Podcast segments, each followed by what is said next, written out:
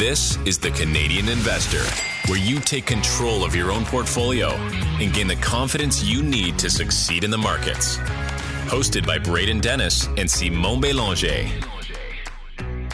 The Canadian Investor Podcast. Welcome into the show. We are so happy you are here with us today. My name is Braden Dennis, as always, joined by the magnificent Simon Belanger. Buddy, we got part two of our unveiling of our portfolio. So we did, if you want to hear part one, that was two episodes ago. These are the Monday releases. Today we are doing part two. So we have another seven or eight, nine ish companies each to go through again today. We'll go back and forth, kind of same format, talk about what the business is and why we own it and what we track as an investor because stock prices can seem highly irrational based on the old analogy of Mr. Market, depending on any given day. Just look at the last two trading days as a perfect example.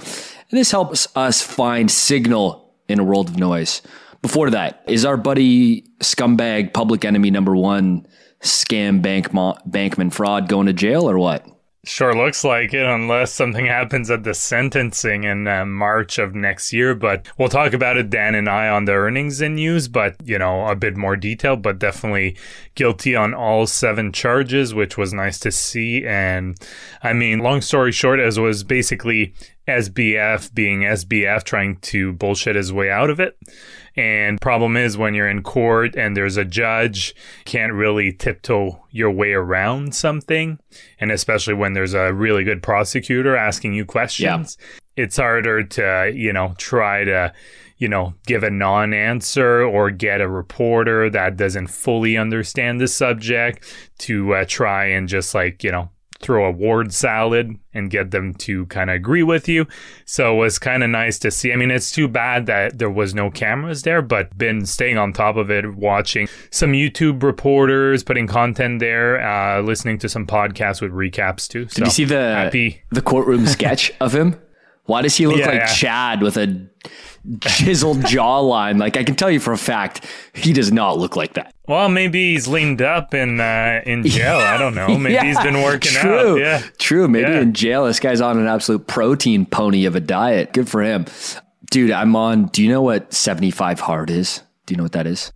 No. Okay, it's not, no.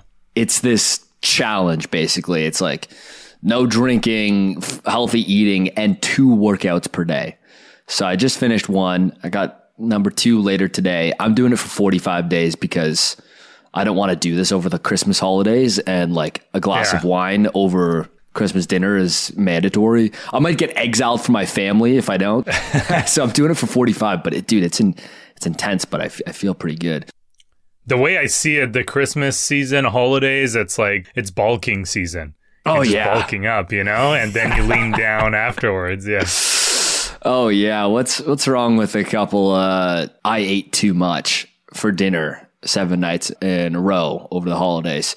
All right, let's get into it. We got part two of unveiling our entire portfolios. Again, uh, quick plug: if you want to see our portfolios to the percentage, like to the weightings in screenshots. We just posted one two days ago on the first of the month for jointci.com. That is the Patreon to support the show at jointci.com.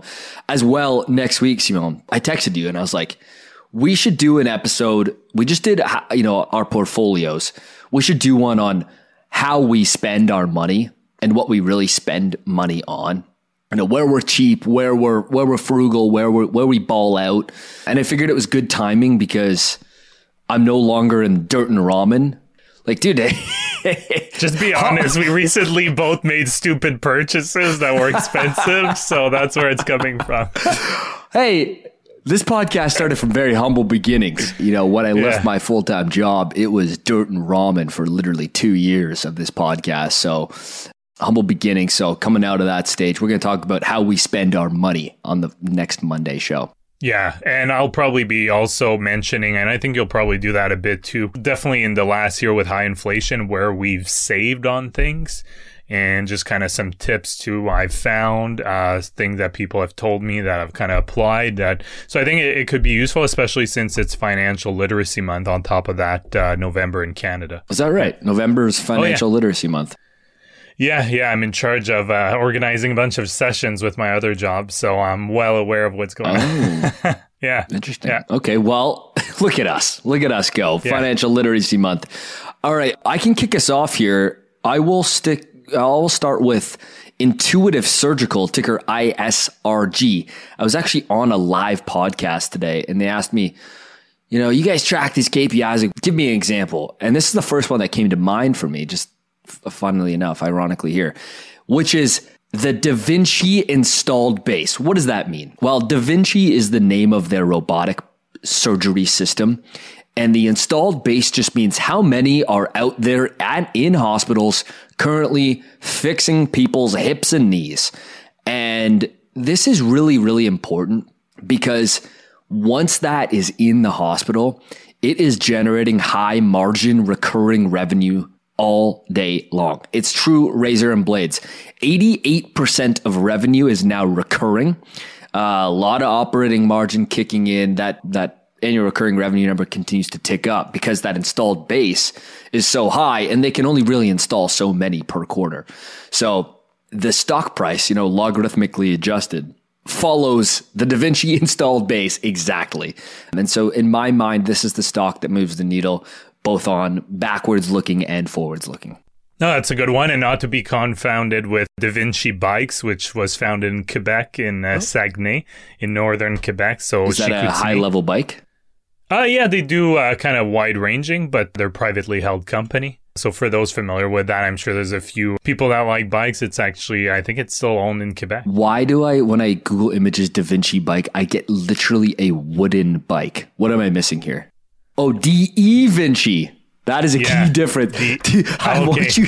I want you to Google images Da Vinci bikes with oh, with an A, okay. and it okay. is a wooden bike. No, oh, these are these are nice. These are really nice. Yeah, they're they can be. I was, anyways. I, I got sidetracked here, but no, I think in terms of the razor and blade system, I think that's that's the basis of their, you know, their business basically, right? They sell the system and then they get you hooked on the system, and then you have those re- this recurring revenue happening afterwards. That's right.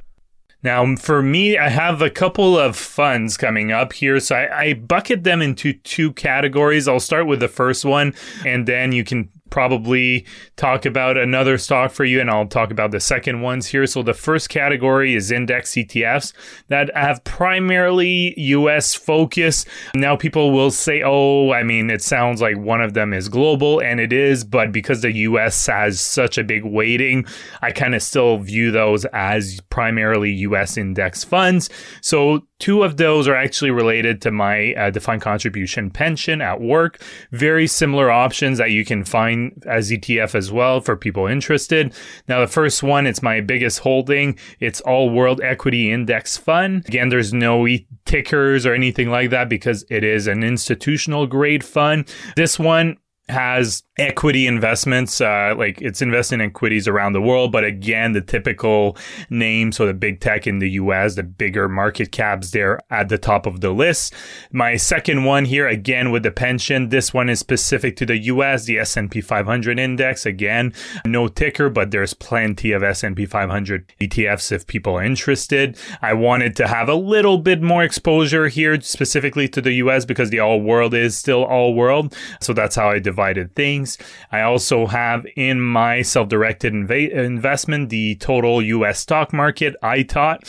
Again, kind of the same philosophy. I do want more exposure to the US in general, uh, more so than Canada, and even more so than the, the rest of the world generally, although I do want some, some exposure outside of the US. And then the last one is VEQT that I'm doing as a kind of experiment that I've shared on the podcast. So I assign $50 a month just to show people that you can invest even if you have small amounts of money.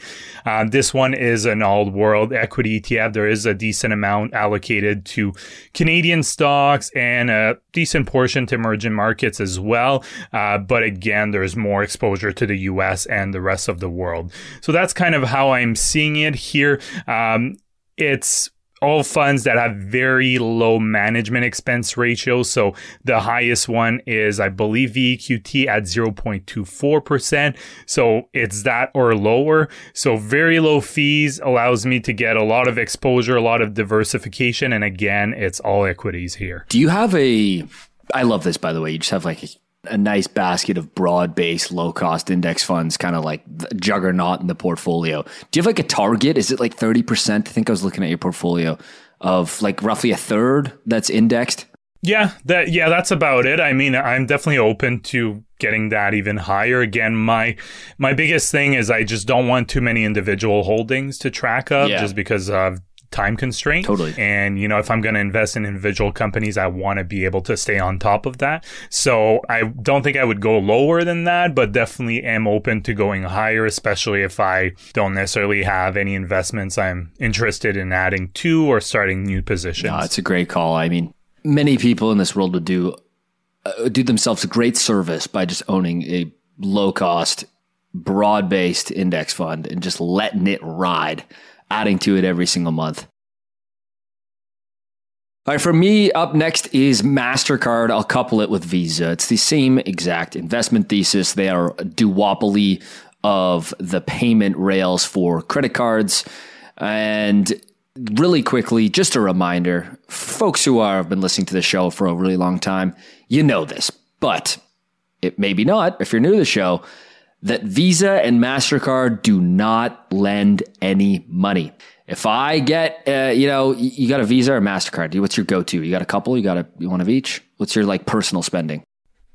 Yeah, so I have. Sorry, I was about to blow my nose. I asked you at the worst time, yeah, literally like the worst possible time. you were about to sneeze. Yeah, I and I that. also had muted my mic, so I was kind of scrambling. But um, I have. Well, we have a Mastercard for the business, and then personally, yeah, I do have a Visa and Mastercard. So I have like a personal Mastercard for my own expenses, and then for our shared expense of my wife and I, we have a Visa. And those are issued by Canadian banks correct? Yeah, that's correct. Yeah. Perfect. This is what I'm getting.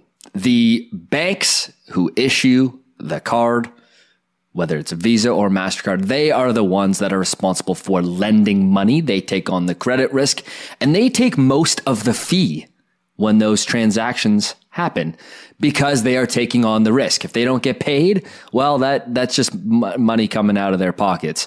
But they catch, you know, the most of the unit economics there for taking on that credit risk. Visa and MasterCard are just agnostic in the back, taking around 12 basis points, 0.12%. Just death by a thousand paper cuts for facilitating the network, having the network happen, having merchant banks and acquirer banks instantly settle. It is wonderful technology. It's very hard to displace because you have this massive network effect and I track total transaction volume going on the rails. Take rates seem pretty solid. Free cash flow margins are ungodly. You know, like it's there, there, there's only really two companies that have ever maintained these kind of free cash flow margins for long horizons like this, and they are Visa and Mastercard. I basically just benchmark new ideas off of three companies, off of two ideas. Is it better than Constellation software or is it better than Visa and MasterCard? That's and and I've had that hurdle rate for years and years now, and it has been nothing but money for me. So uh, I have I have no intention on changing that. I think they're just two of the greatest businesses ever invented are Visa and Mastercard, and I want to own some of those unit economics. Yeah, exactly. So I, will actually talk to them as well because I do own them as well. So total transaction volume is also something I keep track of. I do keep track of it, but I also like to compare that as well as revenues to their the inflation rate. Just because I definitely want both of these to be higher than the inflation rate. And it, it's not easy because obviously they are a global business, so inflation will vary from country to country.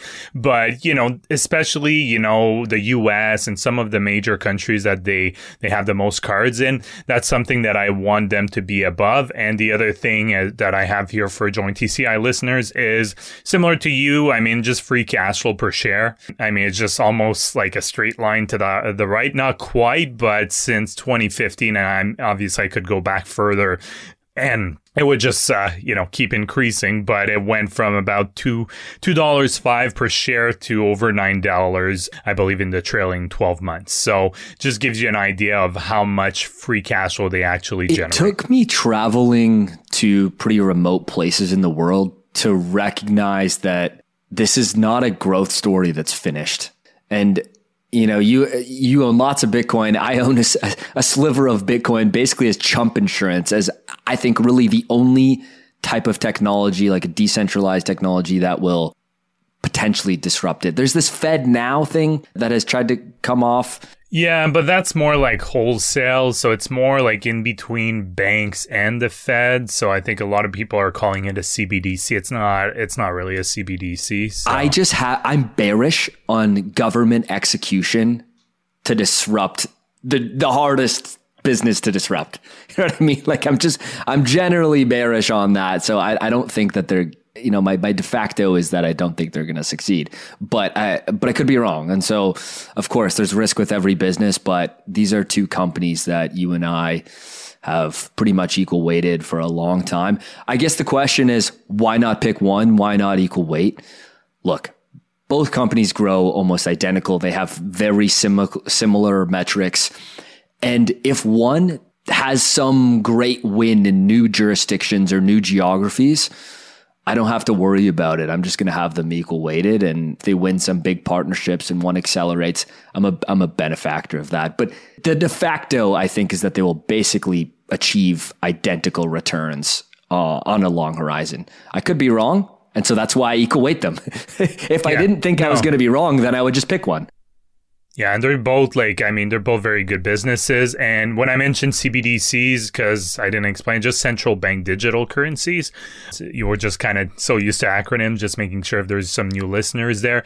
And for people who are looking to have a hybrid of a bank and a card company, then you may want to look into Amex. So American Express would be kind of a hybrid. Obviously, it's not used as much as Visa and MasterCard, but they kind of have two kind of yeah, two systems. So they either issue their own card with their own credit or they go through a bank and then similar to Visa and MasterCard. So that's why sometimes you'll see, like, you know, I'm just going to Scotia Amex, but you'll also see an Amex Amex not tied to any bank. So that's that's the difference between Amex and Visa and MasterCard. Right. They do issue credit like a bank. And it's not that I do think it's a slightly worse business model, but Amex is a great business. And I would be happy to own Amex as well. I think like from a, a brand perspective, they're just one of the best businesses around.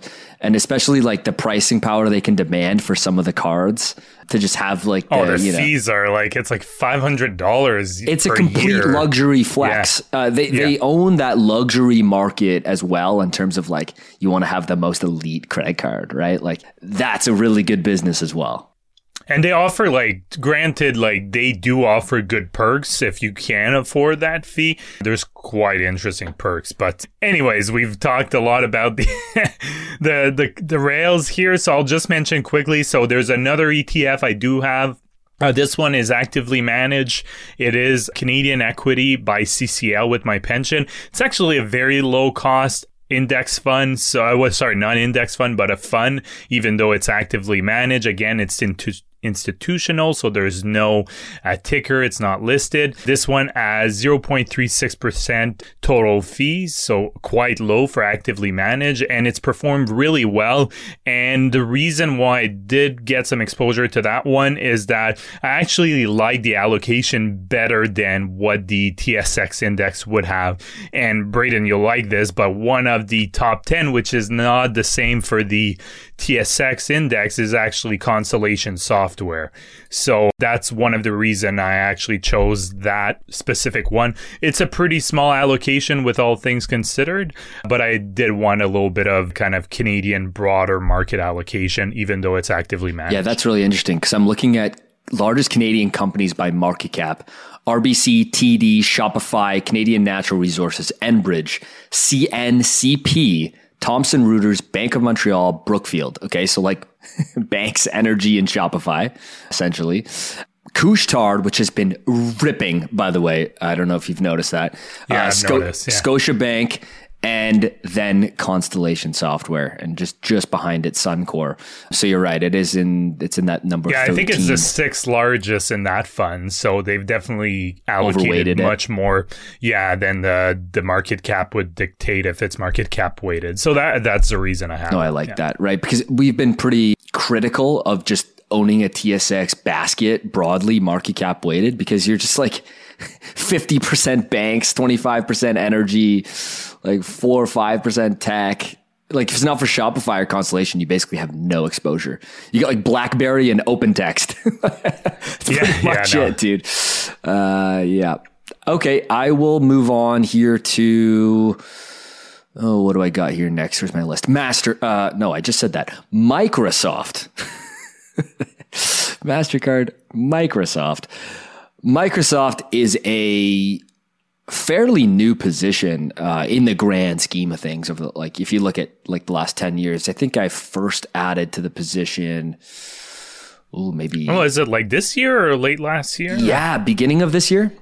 Yeah. Okay. I'd have to look back. Maybe. maybe yeah, I think you were year. like you trim Google a bit, I and then Google. to kind of hedge it, you put Microsoft in, right? If I remember correctly. That's correct. Yes. Yes. You remember my my moves better than me. Yeah.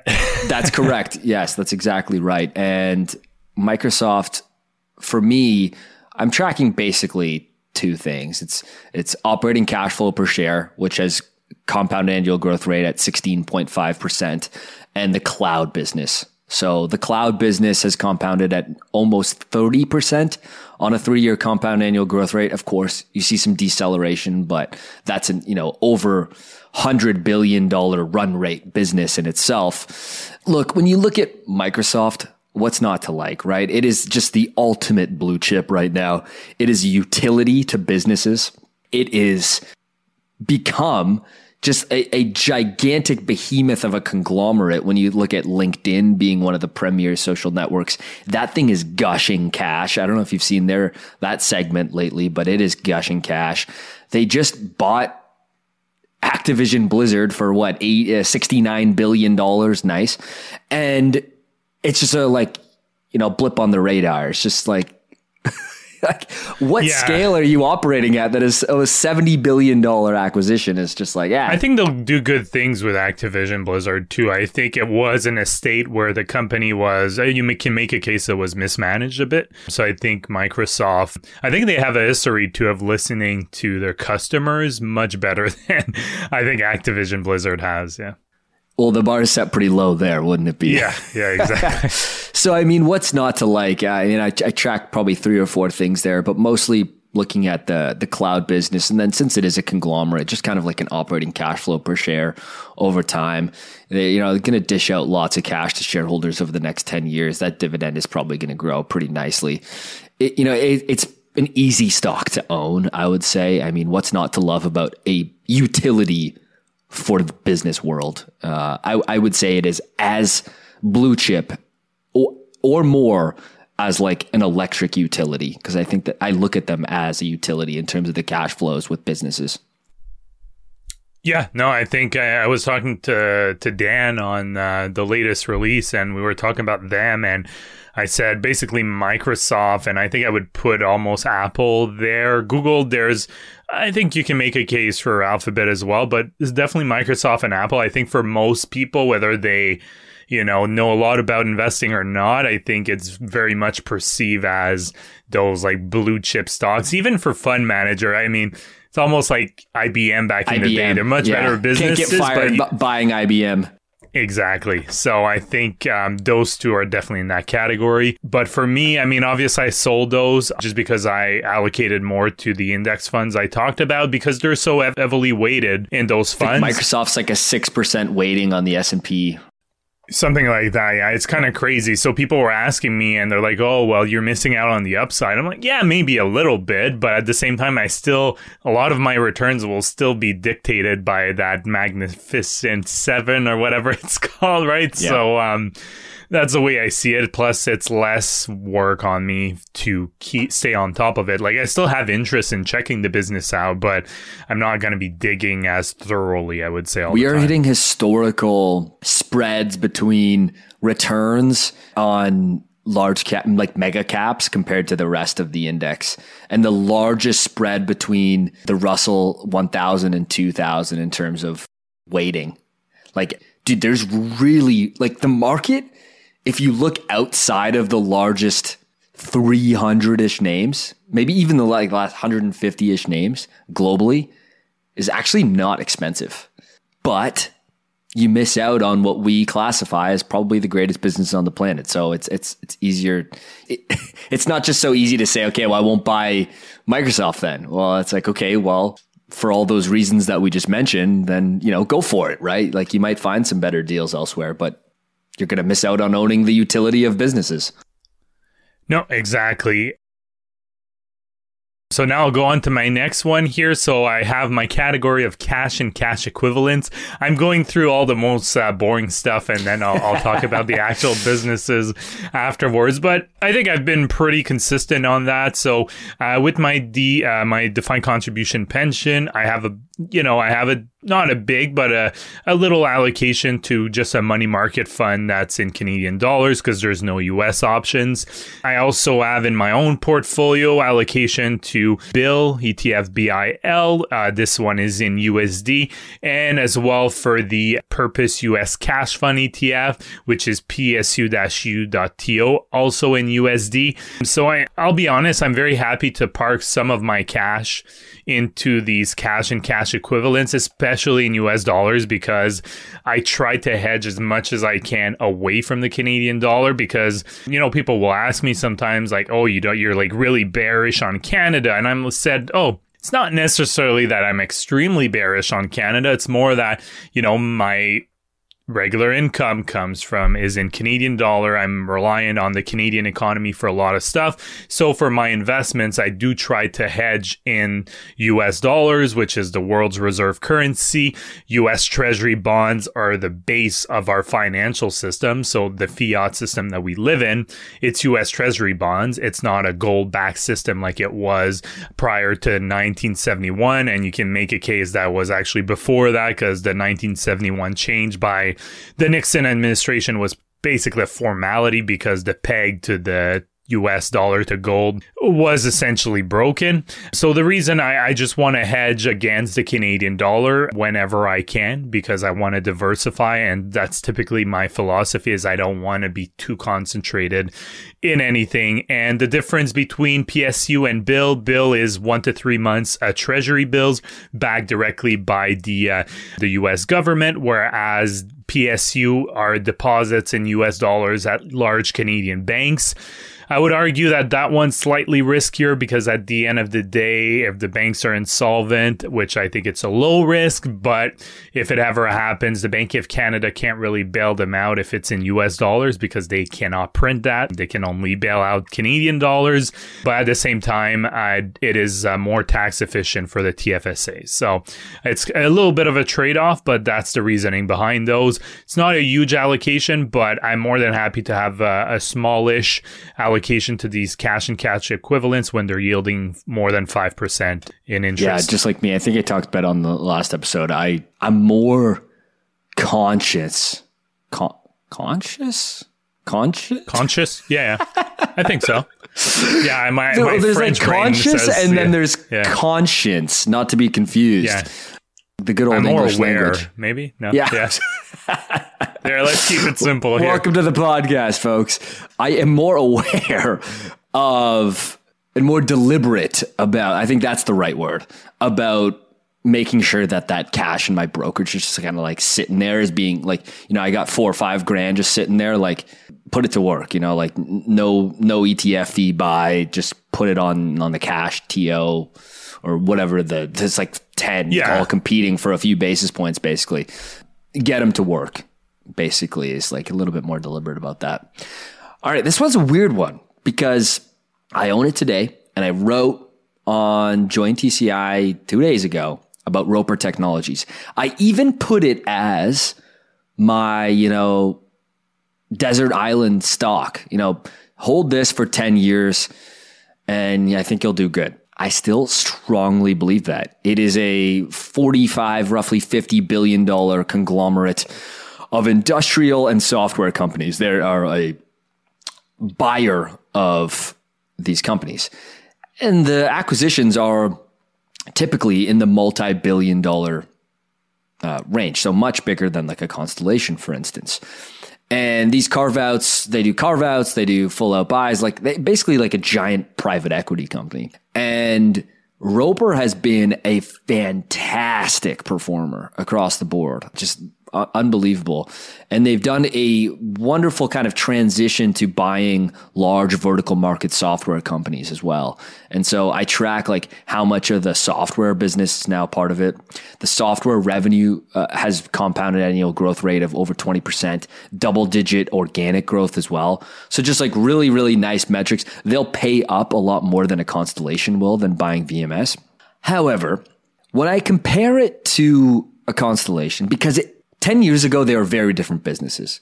Roper was buying a lot of like pumps, industrial stuff, like a lot of electronics that might go in like a manufacturing plant and the recurring rev stream off those. Like really good businesses, but but different, more industrial, I'd say.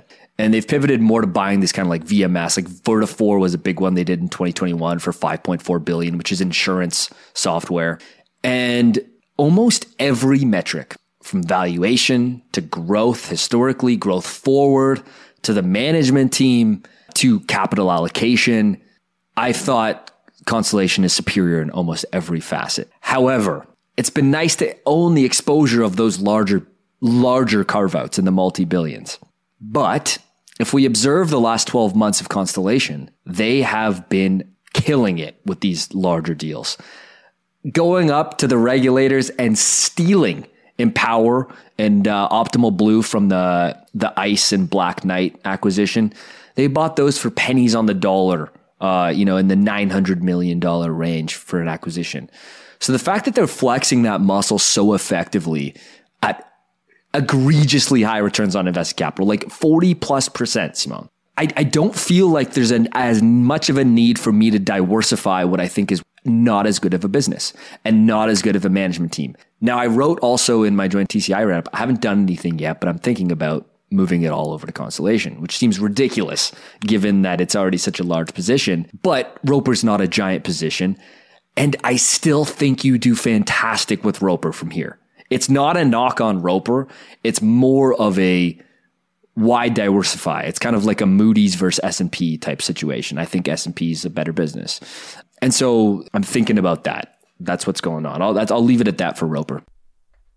Yeah, no, I think that's a good point, and I mean, just the fact that they're they're almost like a holding co, right? So it's uh, same thing for Constellation. So I don't yeah. think I think it's a bit overblown for people that may kind of question the concentration when you kind of get to know the business and you know clearly you're not just owning one thing, you're owning you know, 900. I don't know.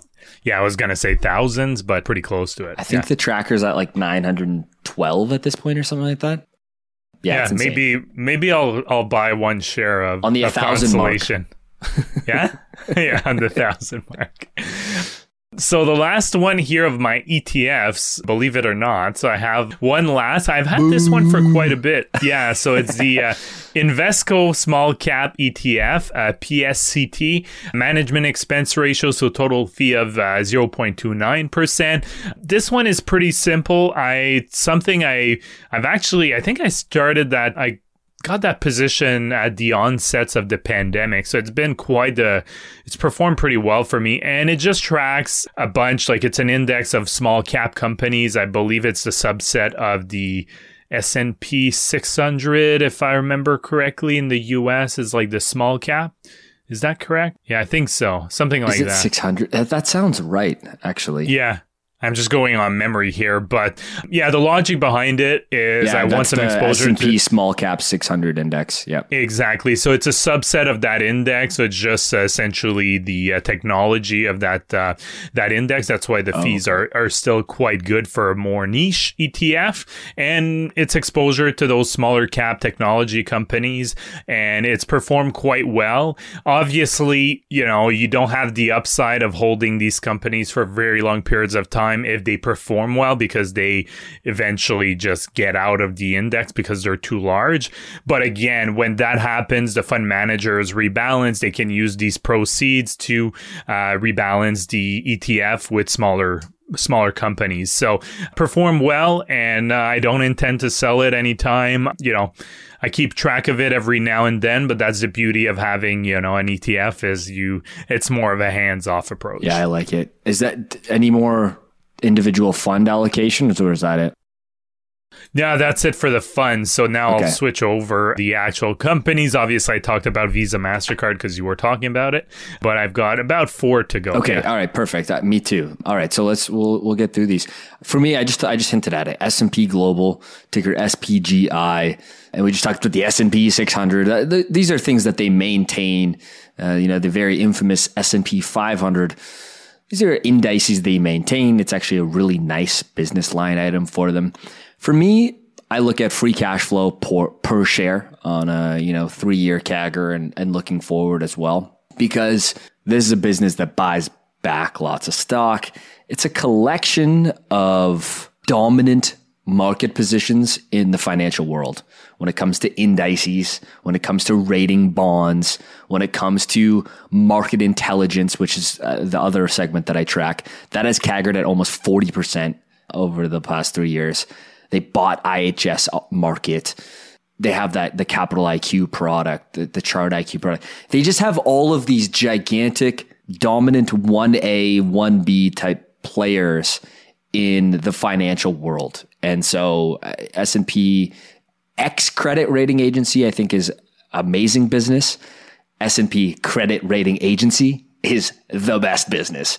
And so I'm really happy about owning this company. I think, you know, it's not going to blow, you know, it's not going to be a, you know, 50 bagger in your portfolio, but it, it, if you're talking about high quality, wide moat, comp, like companies that can compound double digits for the next 10, 15 years, this is a really good name to think about. It's not cheap. It never, it really is. And that's because it speaks to the quality of the moat of all of their subsidiaries that they have. No, yeah, nothing uh, to add to that one. So I'll go to my first company, I guess, aside from Visa, MasterCard, Home Depot. So this one, I have a few metrics. I'll explain why. So average ticket size, which gives you an idea of like every time someone goes, like what's the size of the transaction, the amount of a number of tra- customer transaction. I think that's important. The operating margins, that's something I keep track of. And of course, free cash flow for per share, which will be a rec- recurring theme here for me. Typically, that's something I take a look at very closely for most of the businesses I own. And the reason why I looked at these metrics, especially average ticket and customer transaction, is that Home Depot is very commodity dependent. So if you think about, you know, people might remember if you built anything that required wood during the pandemic, cost you an arm and a leg. But again, that was because the price of those that commodity went had a big run up. So clearly that boosted sales for a company like Home Depot, but not necessarily margins because they also had to pay more to buy that lumber and then they resell it, of course, at a higher price. So I think sales can definitely be a bit misleading for a company like Home Depot. So that's why I'm looking at these other metrics. But, you know, I encourage anyone to have a look at their free cash flow per share and it trends in the right direction. Obviously, it's not going to be a, a company that's going to be growing at a crazy pace or anything like that. That's why I wasn't adding store counts or anything like that. Very mature business. But as we see people, especially in the US, people not wanting to move because they have these super low 30 year mortgages and they're not portable, meaning that you can't, you know, port your mortgage to a new home that you would buy. Well, what do you do? You renovate the home if you need more space or you want to update it. And, you know, there's probably going to be two companies that will benefit the most from that in the US. There's Lowe's and Home Depot. So that's kind of the the premise behind it. There are in my mind really only a few retailers that I look at and go, this is an amazing company. Just the way it's run, operationally, the brand, the management team, the capital allocation. There's just really a few names. Home Depot and Costco for sure come to mind as just like the two kind of leaders when it comes to retail. And it's nice because you can own both and they don't compete with each other. yeah, and they're kind of Amazon proof too to some extent because, you know, it's not easy. Like obviously there's items that overlap that are sold at Amazon and Walmart whatever, but when you're looking for larger items, I think Amazon has probably come to the realization that it would just be too complicated and you know it probably would be very difficult for them to compete with uh, Home Depot and a Lowe's and they've it would require customers to be able decision. to go in the warehouses and then that would be a pretty exactly. that would actually be some wild optionality for for Amazon if they kind of had yeah. the like Costco warehouse model we could go in there and buy larger items in bulk and and, yeah, and imagine lumber. The, the the investment required for that. That would be like in the hundreds of billions of dollars. Of oh, brother, they've already yeah. spent all that and yeah. then some. yeah, exactly. What's a what's a couple hundred billion between friends? Yeah, Bezos will have to sell his yacht that's stuck in the Mediterranean. That would be but it's okay. He'll be able to uh, keep his blue origin and thank the uh, Amazon right. workers for it. Yeah. yeah. I forgot about oh, that. That's a good. Yeah. That's a good memory. That was a blunder, wasn't it? I'm gonna go over to Shopify, which has been just like an unbelievably weird stock to own lately in terms of price action. A little bit too much volatility for my, for my blood. Like the stock is up. Uh, what is it? Tw- I was up like 20%, 20% right yesterday, yeah. 32% since three days ago. Like, what is going on? And so yes, they reported some some really nice results and nice earnings, and it's nice to step back and, and just look at at Shopify from you know the perspective of really maintaining their mesh, mission of getting more merchants on the platform, selling things, and kind of unlocking the internet in terms of GDP and, and entrepreneurs kind of working together to to build online businesses. And Shopify's done an exceptional job. It was so expensive looking back, like the stock in 2021 was in full meme mode at 150 billion in market cap, 160. What, what did it even hit? It was like 180, was it? For market cap, yeah, it like was 180 it was billion at one point. Yeah, I'd have to look on Stratosphere. Here, I can actually pull this up right here. You can look up the chart. Yeah, right now it's at 110, 109, but uh, that's Canadian dollars, and yeah, it got like crazy run up at some point. Okay, yeah. so I'm just pulling. So the New York Stock Exchange listing on November of 2021 peaked at 212 billion, which was 268 billion Canadian on the TSX. Sounds a bit high, though. It sounds yeah. high, right? Are, are, you sure they're not kind of converting already in Canada? I have to look up that number. 200 billion in market yeah. cap. it's eh, i mean i bought it after it sold off like 50% which is about what it's trading at now and then a little bit more basically at the begin at the lows of, of 2022 and that's more than doubled since then. It's it's starting to feel like rich again which sounds ridiculous when i bought shares basically at this price like a year ago. Rates were materially different growth stocks were materially different. And so I, I, do think the the stock's looking a little pricey here again. What is it forward? forward 68 times forward free next year's free cash flow. So not a cheap company, but growth is reaccelerating. This is what the market is is is is hurraying about. If you look at monthly recurring revenue MRR, that has seen a nice acceleration last quarter and the quarter before because they raised prices. So they you're seeing some uh, of their flexing of the pricing power on the subscription solutions revenue. So, you know, it's a good store to own. I I don't know if um, it's a, it's a forever business for me to own. Like I, I don't really know. I think that there's kind of a lot of competition here for them to to fight against when it comes to helping people sell online. And the fact that they offloaded the logistics business, I think it was a great move in the short term. I just don't know. Like I was kind of betting on the logistics solutions really widening their moat. And for me at this point, I think like a uh, Mercado Libre has a much wider moat because they own a lot of that infrastructure in terms of uh, delivery. So TBD, some some some decisions yeah. to be made about this stock right now, but gross merchandise value is uh, volume is still exploding at you know 25% compound annual growth rate for a sustained period of time here. So the business is doing well. It's it's you know starting to look at gushing some cash soon and, and seeing that operating leverage getting a little pricey. And I just I don't I'm not fully convinced on the moat right now. So TBD.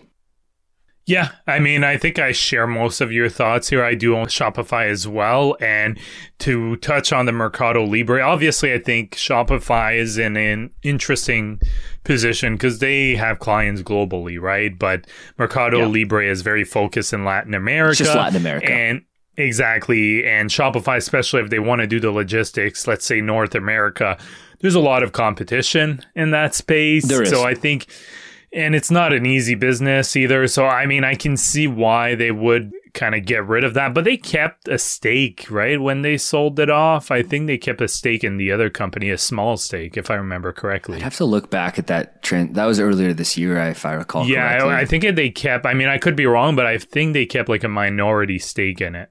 Yeah but TBD, let us know on Twitter. If, uh, yeah, yeah, you just look at the capex spend from Amazon and you think like that's a business really thinking long term about winning this market. Yeah.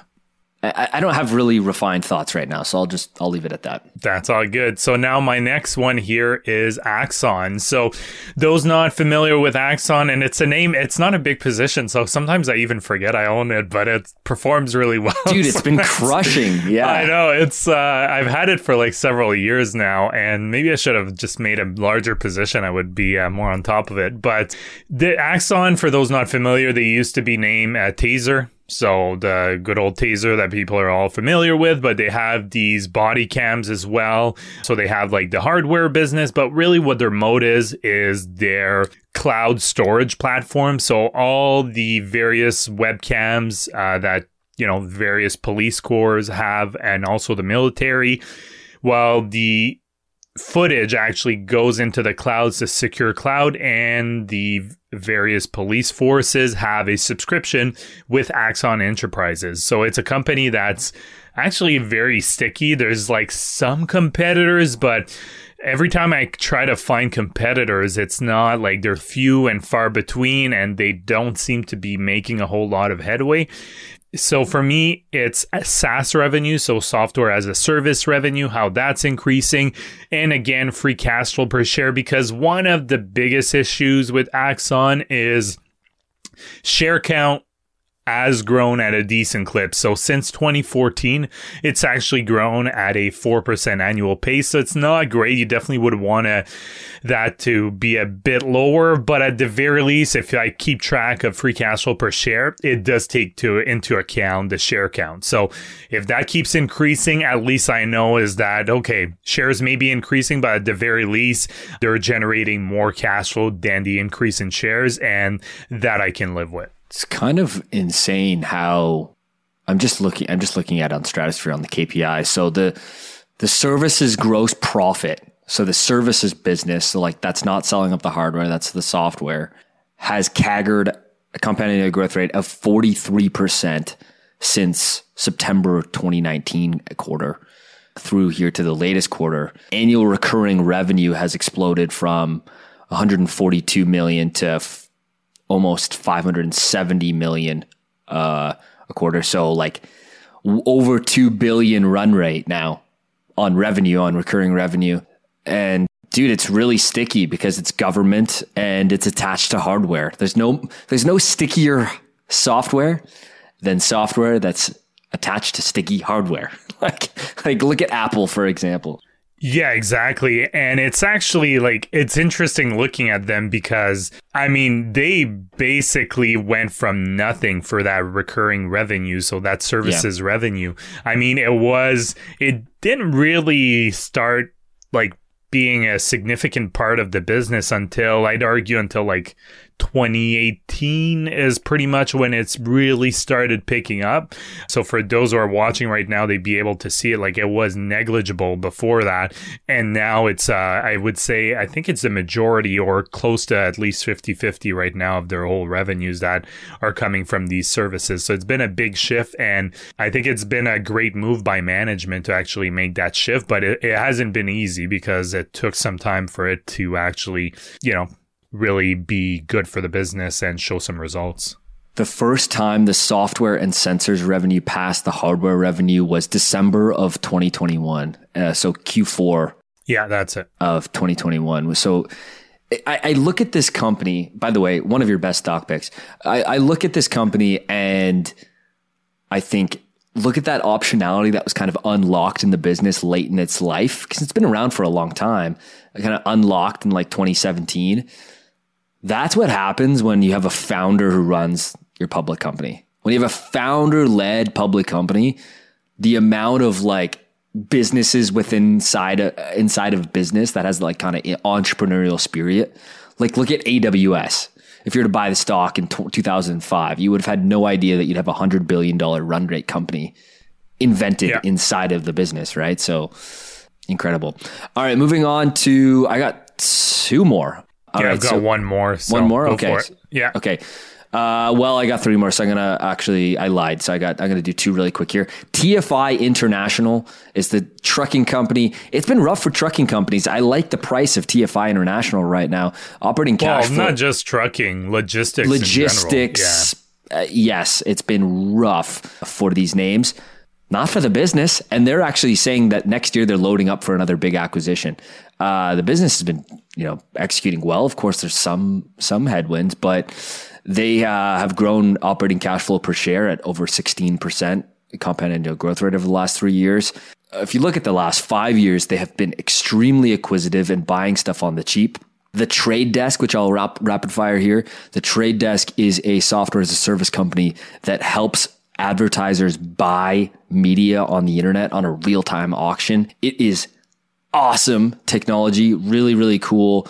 And it helps, uh, it's on that riding that wave of digital ad spend for these companies. So if you want one platform to manage all your ad spend across all the social channels and on like uh, over the top TV, so say you like watch Roku or uh, you have like Hulu with ads to get ads in there. That's all done on real time auctioning of bu- uh, for buyers with uh, the Trade Desk. Really cool company and gross billing. So you know revenue that they're booking is grown 35% compound annual growth rate and customers in double digits as well. So, uh, sticky software for the advertising business and uh, really cool tech that's hard to compete with. Like there are some other players that are doing this kind of real time digital media buying, but none that have the scale and network like the Trade Desk. Yeah, exactly. And the trade desk is basically like people may not be familiar with that. Like they do programmatic ads. I think it's all programmatic, right? Programmatic. That that's yeah, right. Yeah, and it's all demand side. So demand, demand side, side, is com yeah. yeah, is company actually, you know, looking to buy up some ads because they have their or ad space because they have, you know, ads they want to do. And then you have the opposite, which is the supply side uh, of the platform, and there are companies that's you know, kind of specialized. So it's kind of the opposite, if you'd like, of uh, the trade desk. So there's two sides of how programmatic ads. Yeah, I've gotten to know that a bit better because uh, we're looking into it for the podcast as well. So it's the same kind of thing. It's available for podcasts, and I believe the trade desk also. Um, I'm pretty sure I saw their name for the demand side platform as well too for there. Yeah, they're basically in all types of digital ad buying. So podcasts, over the top TV, social channels, display ads on the internet, like they're plugged in. And since it's real time, like and the, the data points are just like all, constantly being bidded, like millions of data points are being looked at a second. You know, you're as a customer, you know, you're getting kind of the best deal, which is also like a lot of value add for their customers. Yeah, no, exactly. Now I'll finish with my last name here, a name that I might actually be uh, looking to add because it's been crushed recently. So that's Granite REIT. So this is a industrial REIT. So industrial REITs uh, typically, I mean, uh, they can be used for large scale kind of business operations. So for example, like those Amazon warehouses, if they're renting space, I would be rented from uh, industrial REIT. And the bullish case for industrial REITs in general is that you know, especially right now, the economy is not going well, so that's maybe a bit more bearish. But the fact that we're more and more looking at kind of uh, uh, no longer unipolar world, less globalization, a lot more reshoring or friendshoring. So that means a lot of production is coming back home or in country that are neighboring us. I think this could be bullish for companies like that. So industrial REIT. So that's why it's actually quite interesting. So in terms of the KPIs that I look at, uh, one of the big ones and the biggest risk with Granite is the Magna exposure. So the uh, car part manufacturer. I think that's the best best way to put it for Magna. So you know, they still have a lot of exposure to Magna. So the two things I look at is Magna as a percentage of annualized revenue and Magna as a percentage of gross leasable area. I believe they're in the 20, 25% range uh, for them right now. It's been going down over the years and definitely something I would like to see going down probably in the kind of 10% or less at some point. Uh, just because you don't want to be overly reliant to one tenant that's just the uh, you know there's just a risk to have like one tenant just being so large. The other things as with all REITs I keep a close eye on funds from operation adjusted funds from operation and then the payout ratio relating to FFO and AFFO I am very impressed they have diversified even that far away from Magna because oh, this yeah, was a spin off of Magna. Frank Stronach, the original founder and, you know, original founding CEO, when he built, by the way, exceptional story, uh, you know, fled Nazi Poland, came here from his garage, did deliveries to GM for the, you know, the, uh, the sun visors you flip down on your car. Oh yeah. That was his first product and he would make them sleep on the floor of his of his shop and then drive them to to Detroit. He so he was the manufacturer and the logistics and the CEO and the like he was just doing all of himself like amazing rags to riches story. And so they they took all the real estate and made it a REIT like underneath all of the the manufacturing plants and started Granite. So at one point, it was technically 100% of the portfolio. So uh, interesting company there. All right. I will finish this off here with WSP Global, the Canadian engineering giant that no one except for this podcast ever talks about. And Simon, let me just pull this up here. WSP, let me just pull it up here. They are now a $23 billion CAD stock. How long have we doing this podcast for? Uh, it was a you know mid cap name when we when we first started it and we and I first bought it. So it's been a great business to own. They are buying global civil engineering firms. So think of the built environment. So they are service businesses for you know th- think of think of the Brookfield infrastructure business.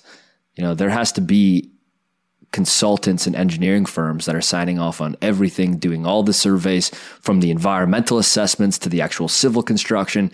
It all has to be done by a firm like WSP, and they are now the leaders in that. And they keep buying this very fragmented world of engineering firms. I have many friends that work there since I went to, to school for this stuff. I'm just trying to pull up my notes here. I'm all over with my tabs here. Book the backlog has grown 21% compounded, and they have 4x the number of acquisitions they did in the last three years than the previous three years.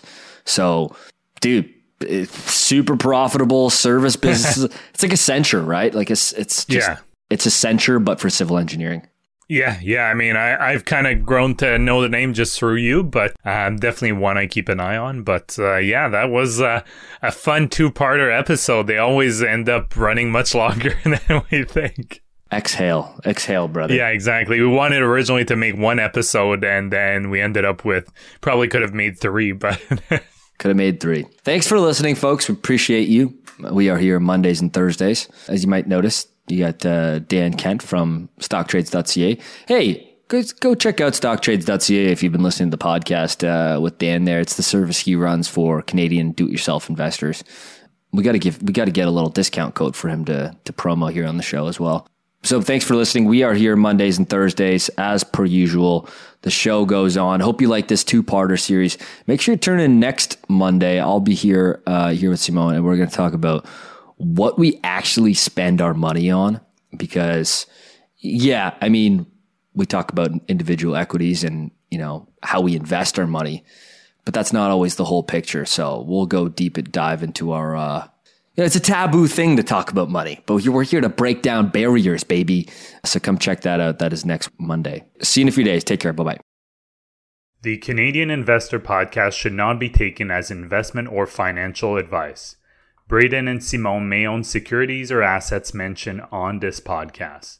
Always make sure to do your own research and due diligence before making investment or financial decisions.